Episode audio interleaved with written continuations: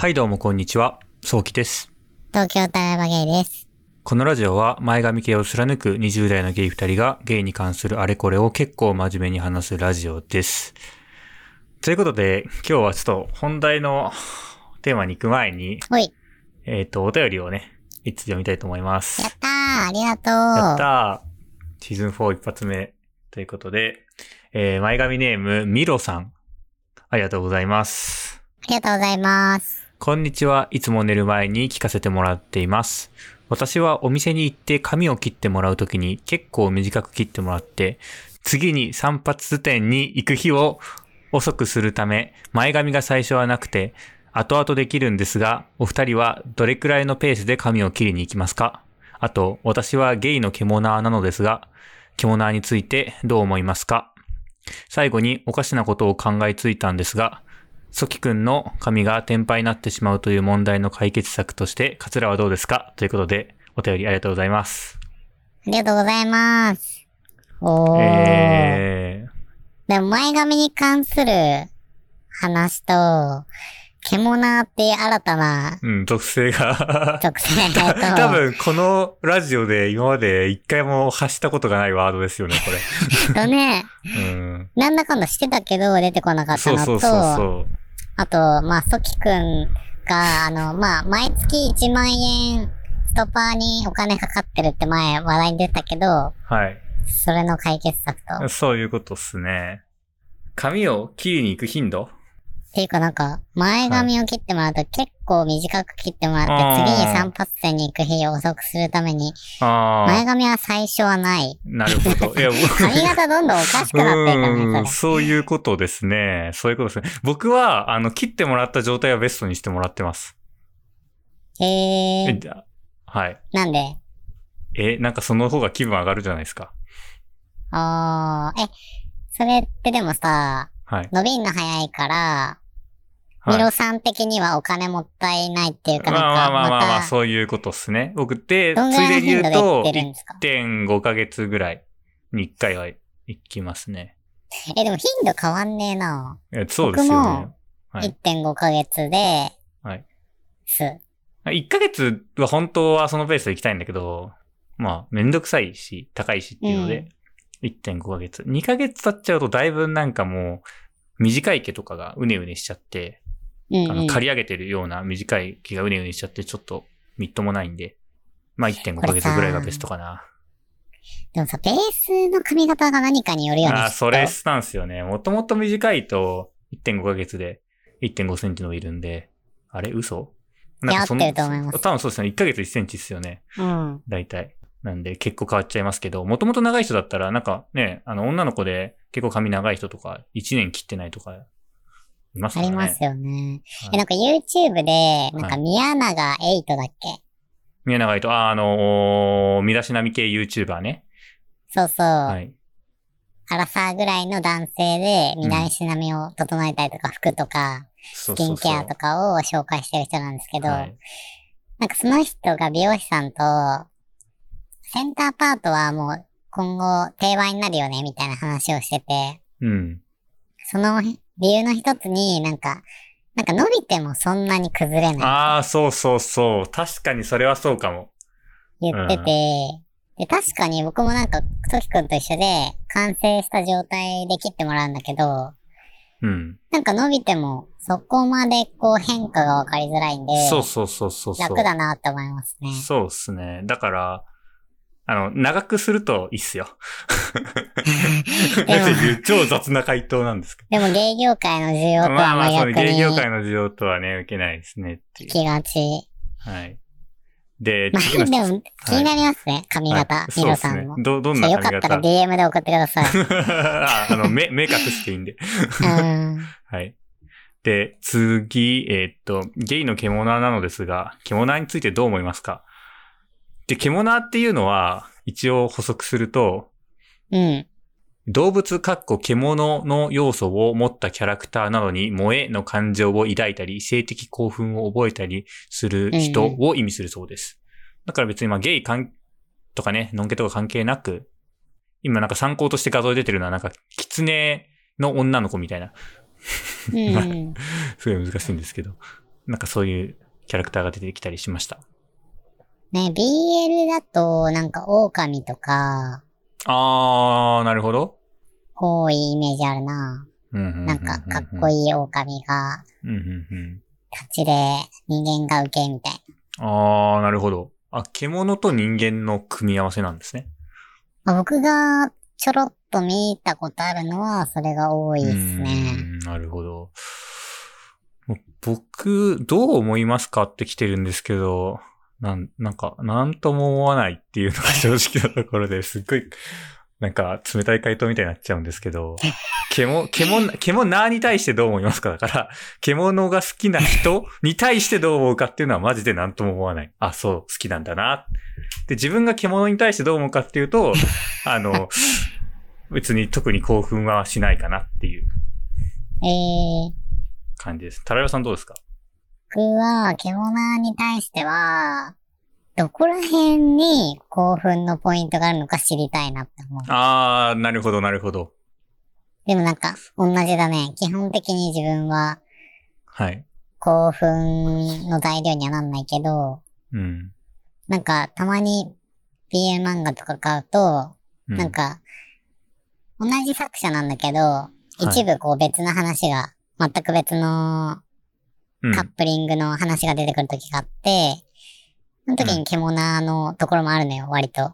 えー。で、僕結構こう、チャレンジして読んでみるんだけど、もう大体なんかもう興奮しないんだよね。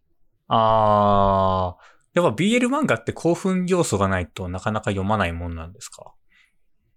なんか、それはなんかちょっとまた別の話になると思うんだけど、はいはいはい。まあ結構その、BL にエロは持ち込まないでほしいっていう人と、はいはいはい。もう全然ウェルカムで、うんうんうん。って人と、あと、なんかまあどっちもバランスよく含まれてるのがいいっていう人がいると思いますが、僕は、もう結構エロいのばっか読んでるかもな。うーん。だからまあ出てくるんですけど、なるほど。だからそういう興味がない、自分が興味がないジャンルで描かれても、獣がそういう風に出てきてもあんまり興味がやっぱり湧かないなっていうのがわかるってことですえ、だね。からさ、なんかそのさ、興奮するものへの、その線引きがむずいしうんうんうん面白いよね。なんか僕そのさ、うん。えっとね、巨人族と普通の人間の異世界ものとかは割とまあ興奮できるんだけど、ほうほうほう。え、なんか人間の亜種、亜種みたいえ、なそ。の巨人族ってどれぐらい巨人なんですか？まあでも、3メーター、4メーターぐらい。あ、でもだいぶでかいっすね。そう、だからうん。まあなんかさ、体格差的な要素を拡張した設定だよねそうなんすね。そういうジャンルもあるんすね。そう僕がね、最近読んだ獣系のやつは結構その体格差っぽい感じだったの。ああ、はいはいはい。なんかドラゴンと人と、まうんあ狼と人みたいな感じで。ええふんふんふん。なんかも獣うプラス体格差みたいな感じなんですね。そう、なんか擬人化してるからさうん、獣が。うん。だからなんか、これど、自分の中での線引きはどこなんだろうってちょっと今、思いましたねうん。なんかやっぱそうう。いう人に話聞いてみたいですね。はい。なんかさ、めっちゃ近いとこでこれ一緒にしたらちょっと失礼かもなんだけどさ、はい。その、細線、デブ線、えー、うんうんうん筋肉線、硬い線とかあるじゃん。うん。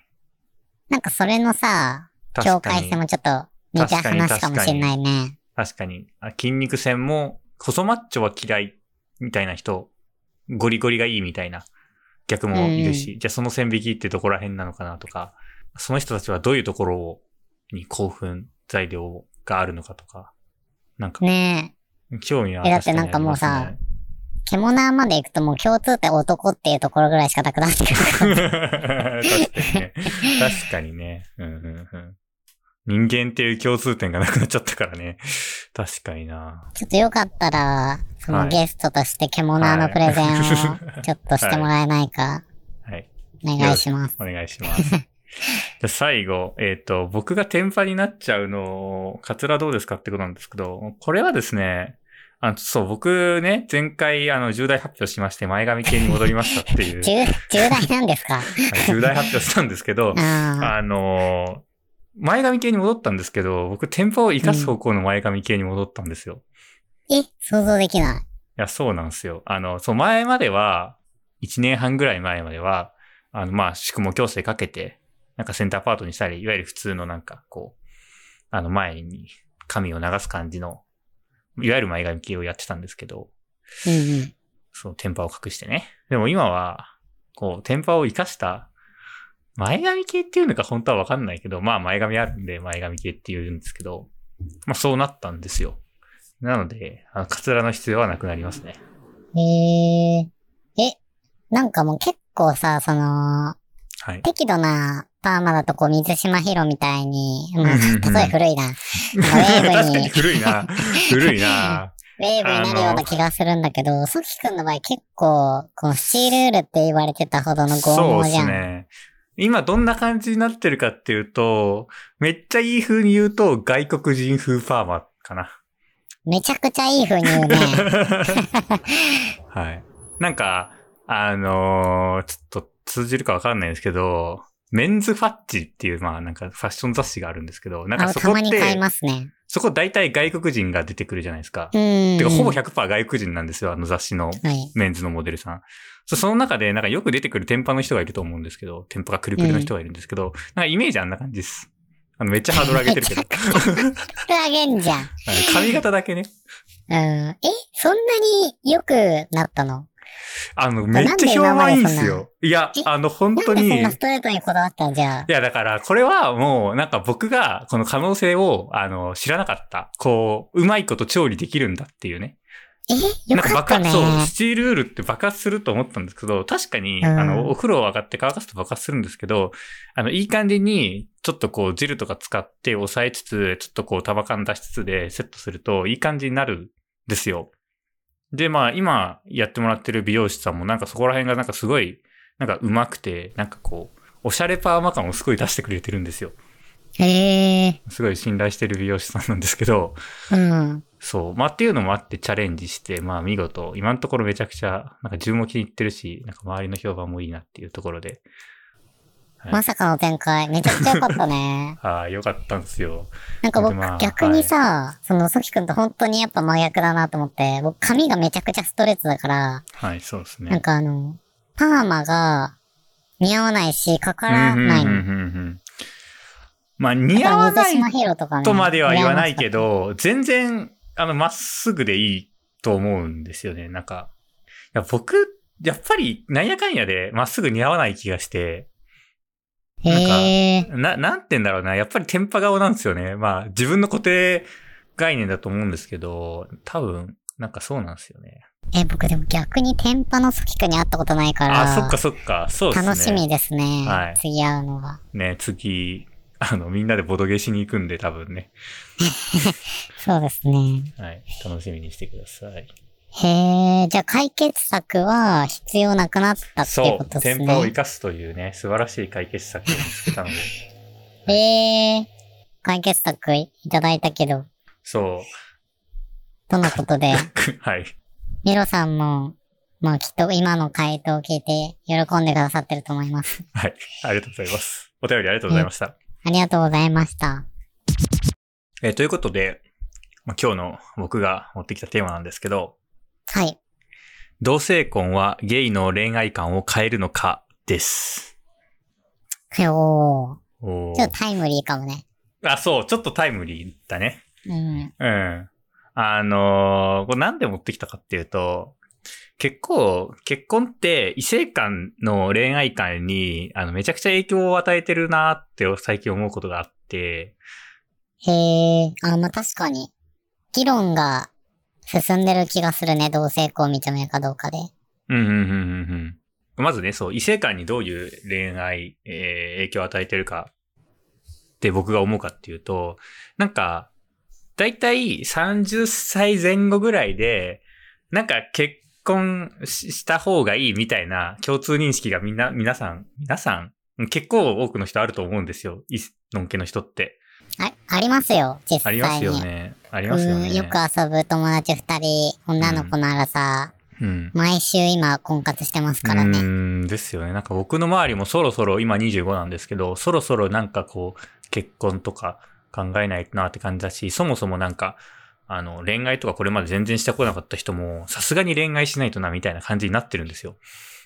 うん、第一波だからね、26が結婚の。そうそうそう。で、あの、まあ、そういう、そもそもね、30代ぐらいを目安にこう、持っていかなきゃいけないみたいな結婚に。っていううん。価値観もあるし、あとは、なんか20代前半は結構遊んでてもいいけど、その後は落ち着いていかないといけない。20代後半から30代ぐらいで落ち着いていかないといけないし、恋愛も最初は20代の時とか10代の時とかはただ単にときめく人とあの恋愛してればいいけど、だんだんこう安心だとか、社会的に安定してるだとか、こう将来長く続いていけるような人を選ぼうみたいな。ねえ、本当にあるのかなって思ってたけど、恋愛ってやっぱ結婚って区別する人めちゃくちゃ多いっていうのが今肌感で感じてます、僕も。そうですよね。なんか、うん、結婚を意識して恋愛の相手を選ぶみたいな。うんうんただ単にこう恋恋愛の欲なんか、ときめいた、好き、付き合いたいっていう、それだけじゃない、もっといろんな要素を考えて恋愛するようになるっていうのが、異性間に影響を与えてると思ってて、はいなんか、同性婚がね、日本でも実現されたとしたら、そういう波が同性えー愛者、ゲイにもこう押し寄せてくるのかっていうのを、あ、そっち側から来るこっち側の話なんだ。そう。あはい。っていうのを最近どうなんだろうなって考えることがあって、ちょっとテーマに持ってきました。なるほどね。まあなんか、まあいつまでも自由でいられるっっていうよう。な、そある意味なんかこうプレッシャーがかかんないのが同性愛者のメリットみたいなところがあったけど、う。うんうんうん。じゃあ結婚が認められたらどう変わっていくんだろうってことですね。そういうことっす。はい。飲み込みが早い。まさにそのさっきタラヤワさんの言ってた、ゲイの恋愛は結構自由だみたいなっうん。て言ってたんですけど、なんか本当になんか結構そうやって感じることが多くて、なんえ、か、なんか僕、はいなごめん。なんか僕がさっき言ったのはなんか恋愛もそうだけども、ライフプラン自体がそうなのかなっていうあーはいはいはいはい感じ。そうですね。あの、だから別に結婚しなきゃいけないみたいなのもないから、人人生設計自由にできるというかね、世間体とかを気にせずに、まあゲイっていう時点でちょっとあの、あの気にしてるところはあるんだけど、それさえ乗り越えちゃえば、あとは自由に生きれるみたいなところが、ゲイにはあると思うんだけど、そこに影響が出てくるのかなとか、うん。うん。っていうところですね。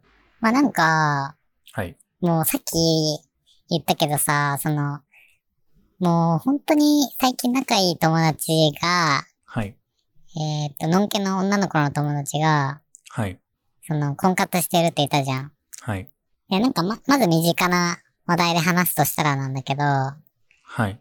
んか同性婚が現実になったら、恋愛と結婚でゲイは付き合う人を分けるのかっていう。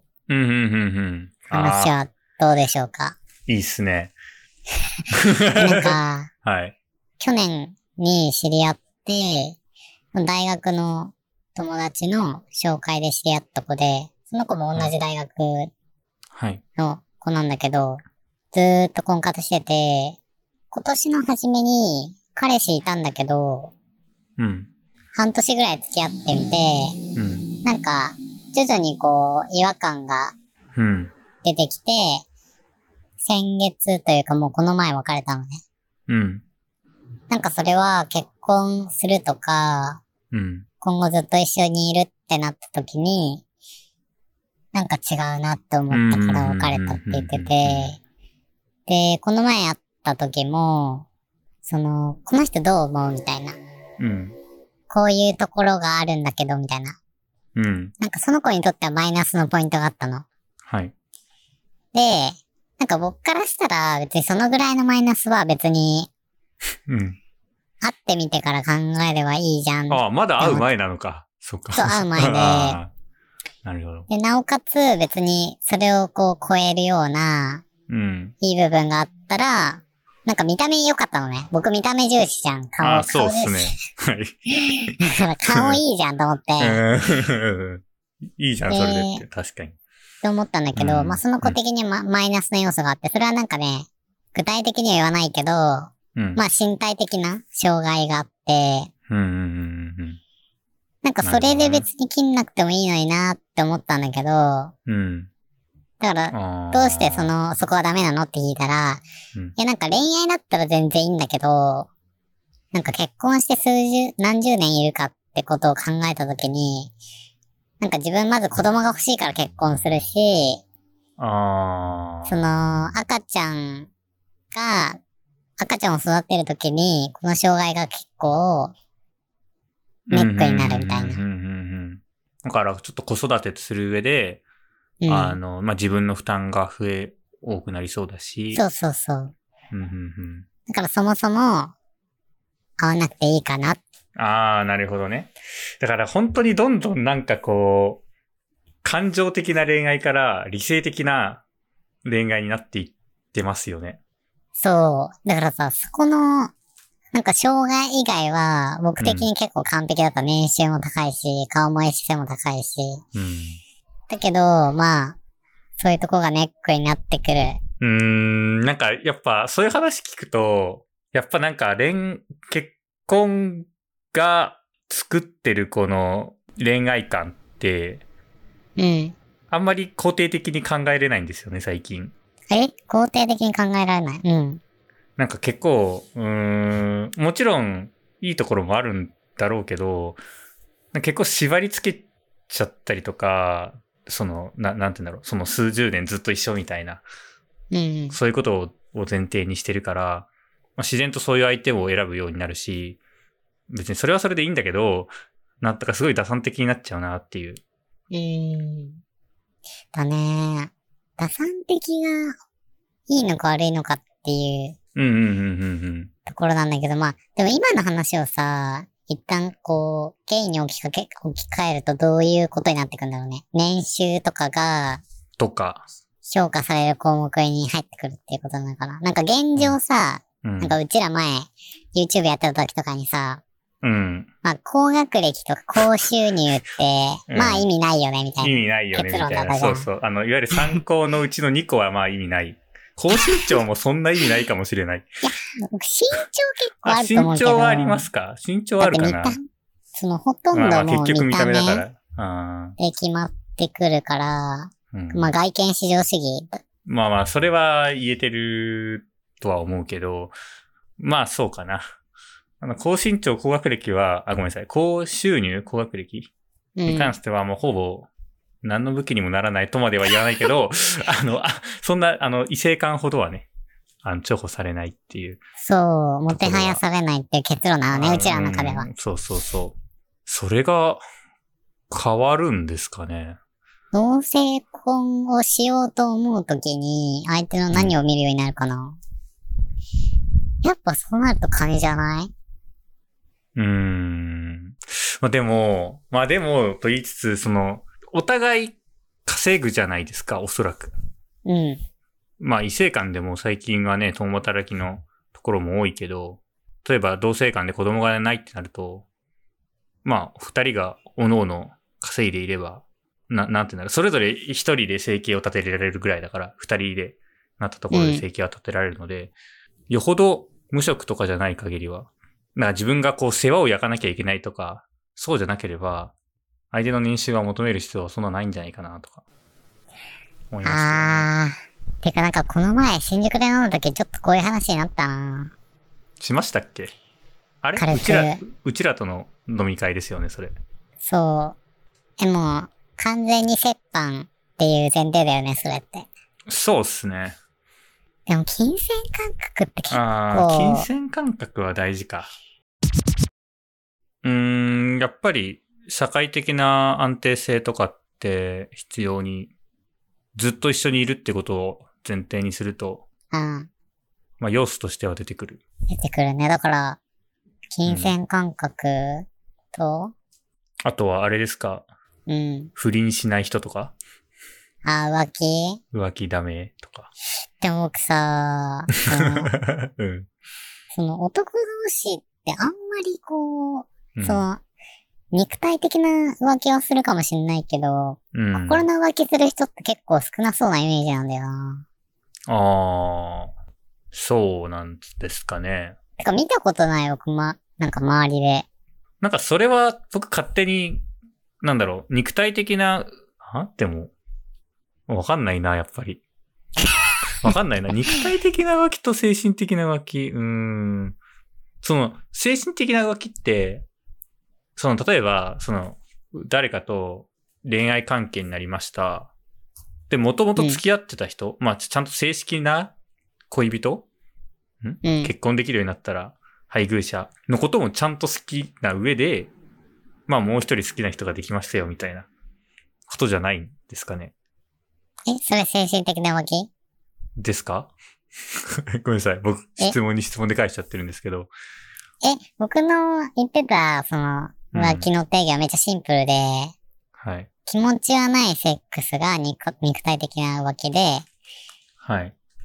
えっ、と、セックスあるなしに関わらず、行為を誰かに持ったら、ああ、精神的な浮気かな。浮気。はあ、だから、うん。結婚してる人に対しての行為は残ってたとしても、別の人にプラスアルファで好意を抱いたら、それは精神的な浮気ってことですよね。うん。ああ、なるほど。なんか多少行為はある、ないと、セックスしないんじゃないかなとか、僕は思っちゃいましたね。そうなのかなえ、そうなの？僕完全にそれゼロでは無理かな僕だから割と、その前、前から議論に出てるんですけど、友達の好きと恋人の好きが結構グラデーションなので。なんかうちはちょっと特殊なサンプルすぎて、はい。向いてないなうん。で、んだからゲイは、サルバさんの思想的には、ゲイはもともと肉体的な浮気、精神的な浮気はあんましないから、うん。しないと。まあでも不倫、不倫は不倫じゃないですか。まあそれはお互いの取り決めによるか。ああ、確かに。法的に裁かれることになっちゃうんだ。これからは。なんか、だからそれは結局訴えられるかられないかの問題ですよね。でしょ？でも不倫ってもうさ、はい。あ、訴えられなければ別に不倫ってしても、犯罪にならないってこと？なんか精神的苦痛とかを訴えると、それが認められて、慰謝料が取れるみたいなうんうん。感じの制度らしいですよ。ああ。まあでもさ、その精神的苦痛を受けたかどうかって、ぶっちゃけ、あるな しに関わらず、そうか。だから訴えたもん勝ちになっちゃうのか。そう。実際に不倫してたとしたら。っていうことは、今までオープンリレーションシップとか、結構自由な感じでやってきたけど、もし結婚してる立場でそういうことをすると、二人の取り決めだけじゃなくて、うん。日本だと国から裁かれる可能性が出出るという。そういうことですね。だから、あらかじめ、なんか、ちゃんとした紙に書いて、ハンコをして、オープンリレーションシップです、みたいな。肉体的な恋愛を。OK です、みたいな。うんうんうん。っていうのをやんないと、いざという時に訴えられた時に負けちゃうよっていうことになるのかな。え、なんか意外にデメリットあんだね。デメリットっていうか。そうですね。なんか全部がメリットなわけじゃないんだね、結婚制度って。うん。あ結婚制度が、あの、あることに関してはいいと思うんだけど、うん。うんね、同性婚っていうことができるできないだったらできた方がいいと思うんだけど、するしないで言うと、すすることによって縛られることもあるんじゃないかな。ああ、本当だね。でもさ、うん。そうなってくるとさ、うん。まあそれは自由であることは自由であるんだけどさ、その、うん男女と一緒でさ、うなんでもう5年も付き合ってるのに、うんうんうん。結婚してくれないのっていう問題も発生してくるああ、よね。そうか。だから同性婚ができるようになっちゃったら、そその選択をしないことによって、うん。なんか異性間でずっと付き合ってるのに結婚しない人たちみたいな、肩身の狭い思いをする。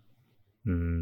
まあ狭いし、なんかその、自分は別に結婚しなくてもいいと思ってても、向こうがしたい場合に、ああ、確かに確かに。そこの不一致が起こっちゃうのか。なんでしないのかっていう理由を、はぐらかしたり、説明したり説得させなきゃいけなくなる。そうか。適当にしてるとなんか本気で思ってないみたいに思われて、あ、ね、自分に対して本気じゃないっていうことがちょっとわかりやすくなる。だからいや、でも確かにそう考えると難しい問題だななんか、僕的にちょっと最近思ったのは、そうう、んなんか結婚って、こう、できるだけ夫婦間を、あの、維持させるようにお互い頑張りましょうみたいな。うんうん。で、それを取り乱すようなことをすると罰金になりますよ。でもその代わり、あの、まあ、税制上の面だったりとか、うん。あの、法律的な面でサポートしてくれますよっていう、なんか、結構トレードオフ、メリット、うんデメリット両方ある関係なのかなっていうふうに思ってて、うん。それで、そのメリットを取るがための、に、こう、なんか続けることが前提に、の恋愛関係にな、の結婚関係になっちゃうと、なんか、どっかで妥協したりだとか、本当はもう離婚して次の恋愛探したいのに、でも、結婚しちゃったし、みたいな、なんかそういうことが生まれるのかなっていうふうに。思っちゃって、それだったら、もう結婚しなくていいんじゃないかな、みたいな。で、一緒にいたいんだったら、一緒にいればいいし、あ、結婚しなくていいっていうこと？をうん、もはや、なんか、いや、まあ、それによってね、結婚によって得られるメリットも、いくつかあるんだけど、なんか、うん。そこ、し縛られに行っちゃうことにもなるのかな、とか、えなんか難しいな。思っちゃったんですよね、最近。え、なんで最近思ったの？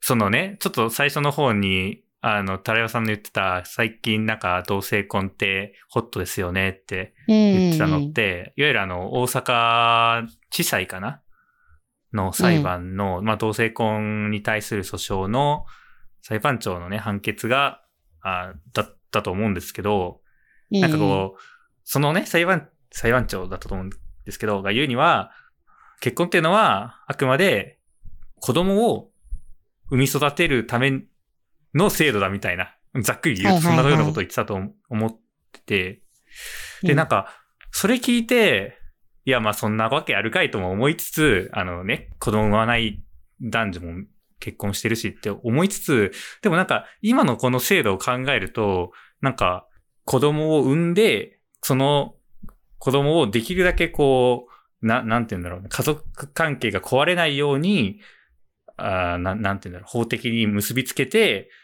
それが変わらないようにこう、子供が育っていくようなモデルにしてるんだろうなっていうのをすごい思って、うんうんうん。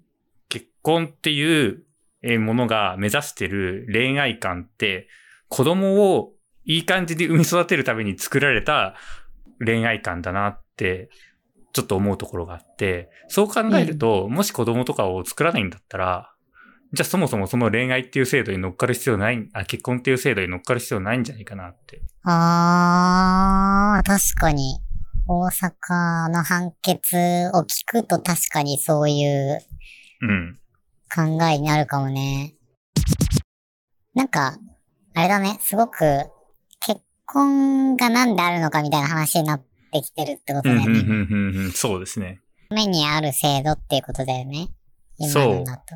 大阪の人はそうやって言ってるし、うんうん。まあなんか実際の現状を見ても、なんか割と、そそう解釈するに都合のいい、あの状態になってるなって思いますね。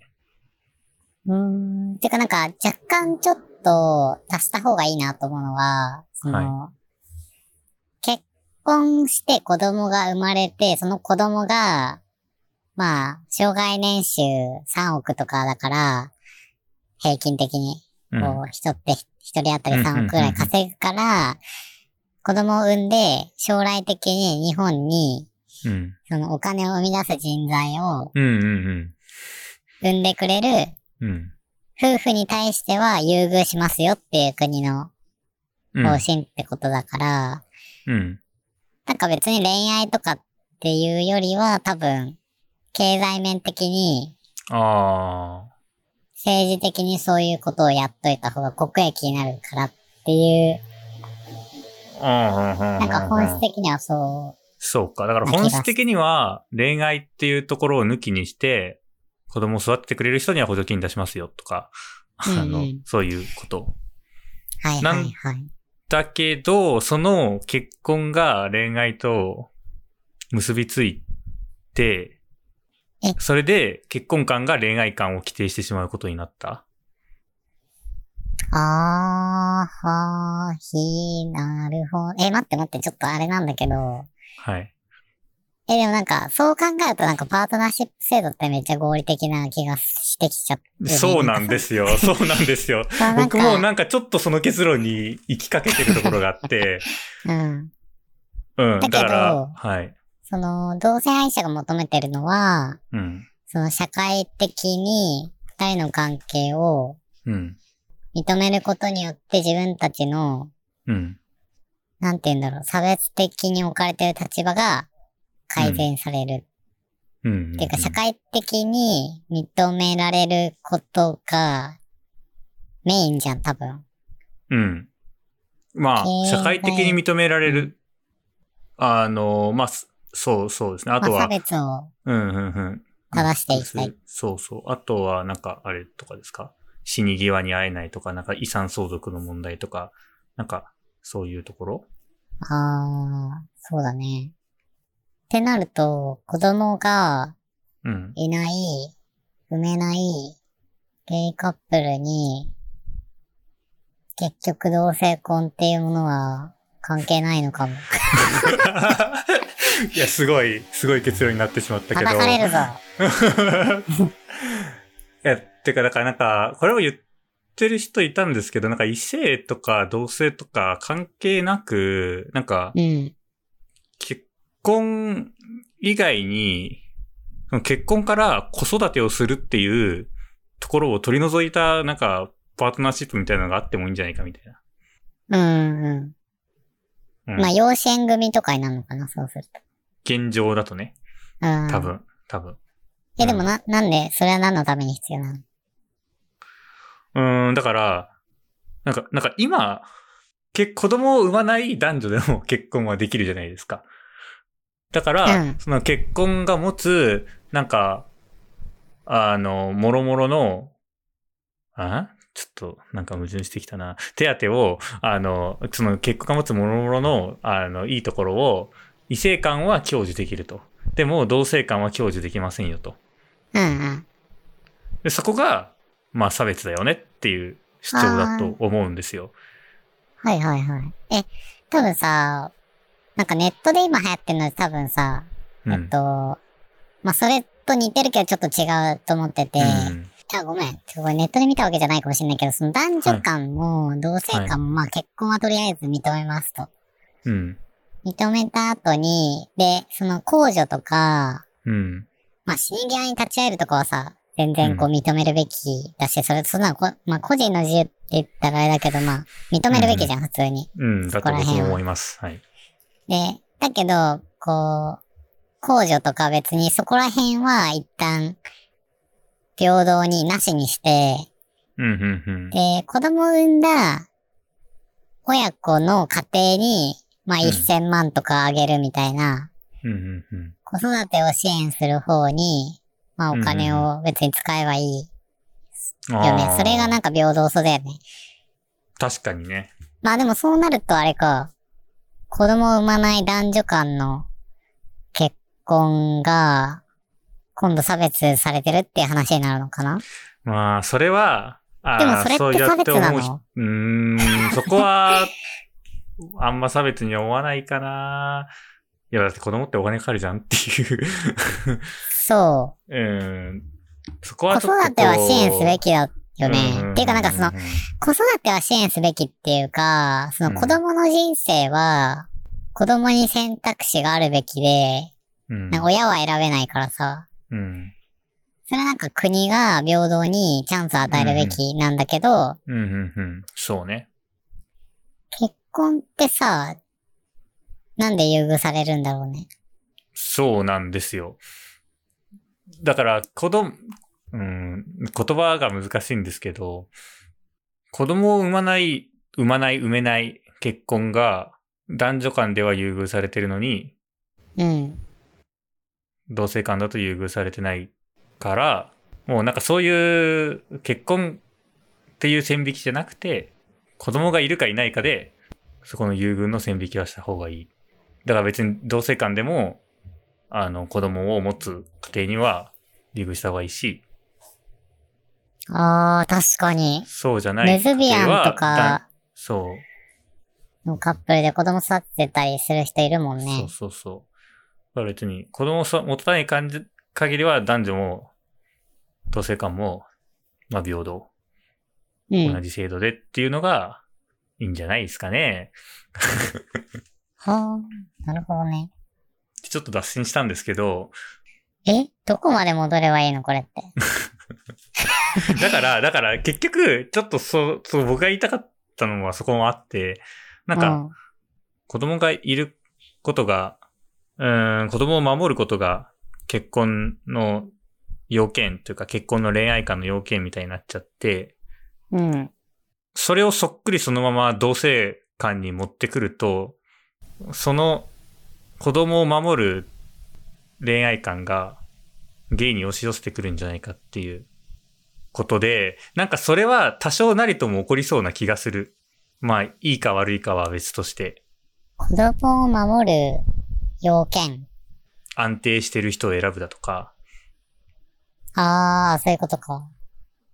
え、でもさ、まあ、えなんかはい今の話、なんか若干よくわかんなくて、その、ゲはいイも子供を育てる、例えば里親とかになって、っああ、そうかそうかて。いうとこ、とこ、ことがなんか前提になってくるってこと？そうではないけど、うん。うん、まあそういう人が増えてくるかもしれないし、ああ、けど、でも多分そんないないんですよ。異性間ほどは。おそらくね、僕、僕の見立てだとね。はいはいはい。うん。うん、でも、その恋愛観は、この、そのまま来ちゃうんじゃないかな。ああ、へえ。いや、でもね、た僕来ないと思うな、それは。あだって必要がないじゃん。そうっすね。え必要がない。うん、そうっすね。僕が相手に何求めるかってなった時に、そもそも、今の状況で結婚を求めるかな。なんか前も話したけど、うん、僕多分なんか、僕はのんけだったとして、結婚制度を求めるかっていうと求めない気がしてて、うん。ね、例えばでも自分が自営業やってて、奥さんがあんま働いてなくて、じゃあ自分の扶養に入るとか、じもしくは自分が入れてもらうみたいな時に、するかもしれないけど、うん、うん、結婚制度って必要かなみたいなタイプだから、なんかあんまり想像ができないな。なるほど。僕は、例えば僕がのんけだったら、子供を産むんだったら、まあ現状結婚はするかな。うん、子供ありきだよね、多子分。供いるんだったら。でも子供ないんだったら、僕はしないかな。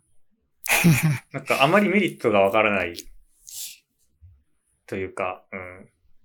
一緒にいることが前提で、その関係を、うん、できる限り守っていきましょう。で、別に、結婚によって要請されるものじゃないというか、うん、自分で恋愛してて、一緒にいたければいるし、別れたければ別れるし、なんかそういう関係でいたいかなって思って、で、意外とこういうゲイの人がうん。多いと、あんまり変わんないかもしれないですね。そうだね。なんか、え、未来は多分さ、うん。法律とかがどうか、行政がどうかあるかに多分よるんだろうけど、うんな。んかこう、クリティカルなうん。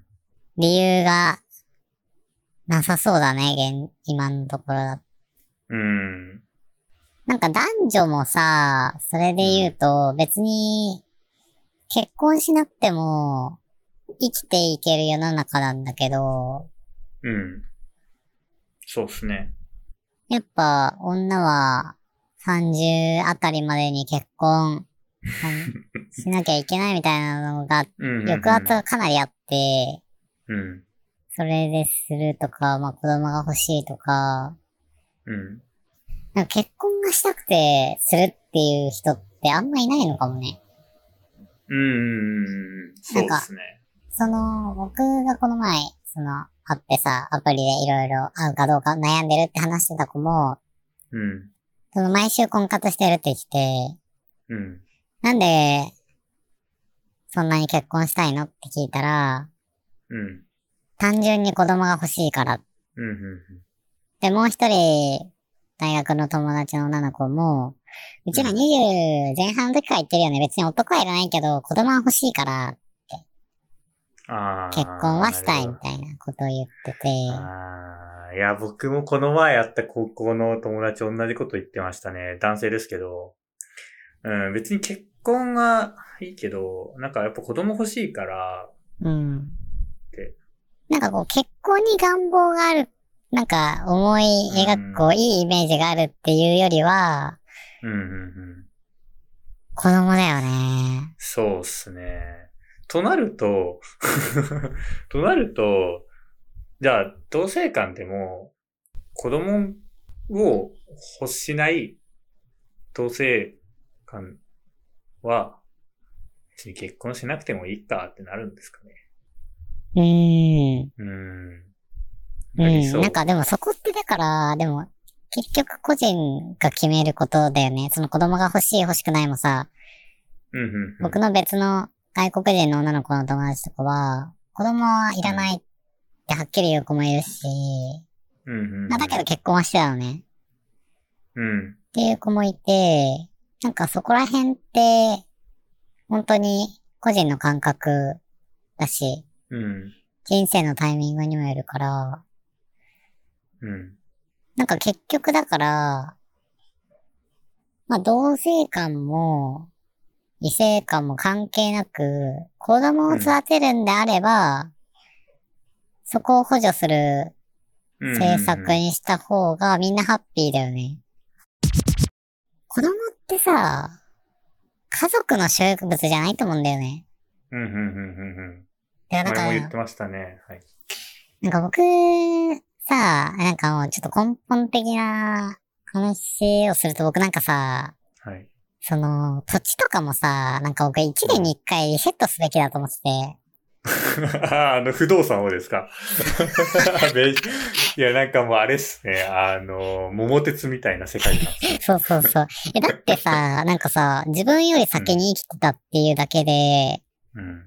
なんかさ、この土地自分のって言った人が言い言い始めたからさ、なんか代々こう、受け継がれてさ、で、たまたま銀座の一等地持ってる人は、うん。たまたまゲットできたわけじゃん。まあ、そうですね。まあ、そ、まあ、それで言うと、まあ、自分で財を成した人は、僕的にはまあ、まあいいんじゃないって感じですけど、自分で頑張ったんだからね。うん。なんか、まあ、親からっていうのは、まあ、それで、いい人生を送ってる人は、まあまあいいんだけど、まあ、そこは、なんかもうちょっと緩くしてもいいんじゃないって気はしますね。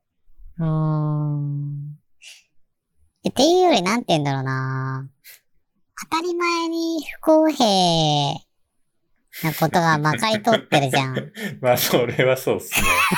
え、なん。か僕、海の食べ物を勝手に取っちゃいけないとかもちょっとおかしいと思うんだよね、なんか。おー。あ、なんあか、のその、自然保護漁業のために権がないと、とかっていうやつですか？とかはいいけどさ、なんかさ、え、ちょっとこれさ、マジ叩かれるかもしんないけどさ、なんかその、漁、漁師とかってさ、自分で育てたうん。魚とかじゃないものを取って売ってるわけじゃん。そうっすね。そうっすね。まあ確かに。で、農家もさ、なんか、自分のお腹から産んだ土からさ、作物を育ててるわけじゃないじゃん。うん。土地を持っててそこに土があって、まあ土持ってきたかもしれないけどさ、うん。なんかそういうものの上に成り立ってるじゃん。まあ、そ、そうかな。うんで、どんどんさ、こう、世界の土地はどんどん埋まってってさ、で、後から生まれてきた方がさ、全然土地も持ってないしさ、うん。なんかめっちゃ不公平じゃん、それって。まあ、そうかも。そうかも。え、そうでしょ、普通に考えてだって。土地にかん、まあ、土地、農家っていうと、まあ別に土地持ってただけだとあんまりいいことなくて、頑張って育てないといけないんで、なんかそこは頑張って育てるんだからって思っちゃいますけど、え、まあそうなんだけど、まあそこは認めるんだけど、だけどさ、この土地僕欲しいんですけどって言ってもさ、いや、うん私は1億だと思ってんで、1億払ったらあなたにあげますって話になるじゃん。うん。え、でも僕とあなたの差って、誰、誰の元に生まれたかで、どう、うん。なんかたまたま長男で引き継げたからですよね、みたいな。なんかそれってめっちゃ不公平じゃん。だって僕はそこに住みたいのにさ、なんかそこにさ、先に畑作ってる人がいたから僕は住めないってなんかずずるくない？なんかそう。っすね。それはそうっすね。だから 僕は毎年、それはもう、はい。はい。土地を全、あの、土地を全部徴収して、抽選であなたはここに住んでいいですよって配り直してやるべきだと思うし、はい。なんか子供もさ、なんかさ、当たり前にさ、教育、うんいい教育受けられる子と受けられない子がいるそうっすね。じゃん。お金があるかどうかによって。うん。なんかそうなると、同性婚とか、まあ、まあ、うん。元を正すと結婚か。うん。だから結婚自体は、まあ、優遇する必要は別になくて、うん。ああ、なるほど。え？結婚を優遇するというか、子供におそう金を与えるっていう感じそうそうそう。子供、ってする人にお金を渡そう。子供にお金をそうだよね。子供にお金が行くようにうん。設計し直すべきだよね。うん。うん。うん。だから僕はこん、あの、もう極論言うと子供は一回なんかこう、東京ドームみたいなとこで、だから10歳まではみんなそこで育って、うん。うん。あ、まあ、あ20親、歳親元から離れてね。離れて、うん親元から連れ去られて、東京ドームで、とりあえず20歳ぐらいまで成人するまで、同じ教育を、受けて、で、みんな1000万ずつ持って、うん、社会に出ていくと。そう。いや、1億でいいな、1億。1億持って出て、働きたい子は働いて、働きたくない子は働かないっていう。それでいいなか。なかすごいシステムですだからさ、家族っていうものの定義が変わるよね、きっと。うん、そうですね。まあ、だんだん変わってってると思うし、どんどん変わっていく、これからも。だからなんか、今までは学校で義務教育でやってたところが最低保障みたいな感じだったけど、うんまああと子育て支援もあると思うけど、うんなんかその家族っていうチームみたいにして、うん。その中で子供が家族によって育て、いい環境で育てていけるようなチームとして設計されていく。今まではなんか結構個人プレイみたいなこうん、うん、うん。とだったんだよね。まあ、ということで、あの、話は尽きないですが、まとめると、その最初のね、問い、同性婚はゲイの恋愛観を変えるのかってことなんですけど、まあなんか、意外と変えないかもですね。なんか変わんなそうってか、なんか自分が変わる気がしないんだよね。うん、なんか僕も変わろうとはあんま思わないというか、うん。え、絶対だからそこその結子供がいるかどうかだよね、多分。そう、子供がいるかどうかで結婚するかどうかっていうのも、やっぱり異性間でもあるように、子供っていうのがすごく重要な要素になってるから、それが現状ね、子供を育てるっていう、まあ同性婚が認められたとしても、そうやって思う人はあんまいないだろうから、あんま変わんない。そもそも結婚、同性婚するって人もそんなにい異性愛者よりかはいないかもしれないですね。えー、でもなんかめっちゃ偏った意見になっちゃったね。なんかでも、うん、そのそうですね。現状でもさ結婚する同性愛者の人がいるわけじゃん。結婚式開いたりとか。うん。うん、うん、うん。そういう人が身近にいないから、うちらがなんでするか、あ、そうっす。わからないんだろうね 確かに。そうですね。僕、知り合いにパートナーシップ結んだ人はいますけど、うん。なんかちょっと聞いてみたいですね。なんで？ななんでってのは、その会議的な意味のなんでじゃなくて。まあでもまあまあいいこともあるのか。まあいいことはあるよな。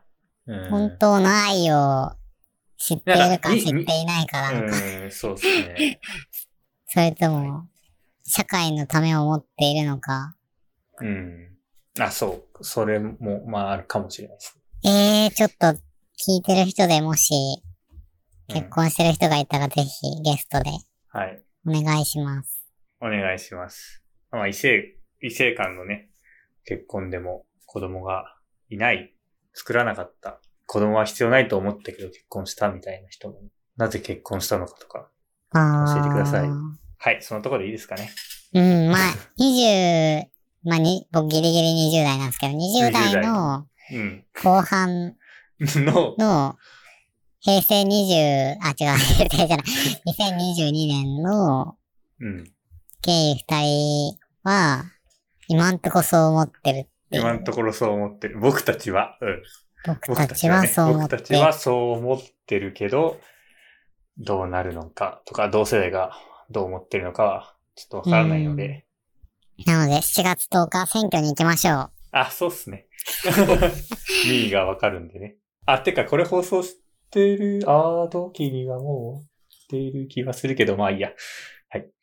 というところで、ご視聴ありがとうございましたあ。りがとうございました。前髪ゲイラジオでは、普通歌、テーマ、質問、一緒に喋ろうを募集しております。概要欄のフォーム、またはハッシュタグ、前髪ゲイラジオでツイートお願いします。ツイッターは、アットマーク、MAEGAMIGAY です。よければフォローお願いします。それでは皆さん、良い前髪ライフを。良い前髪ライフを。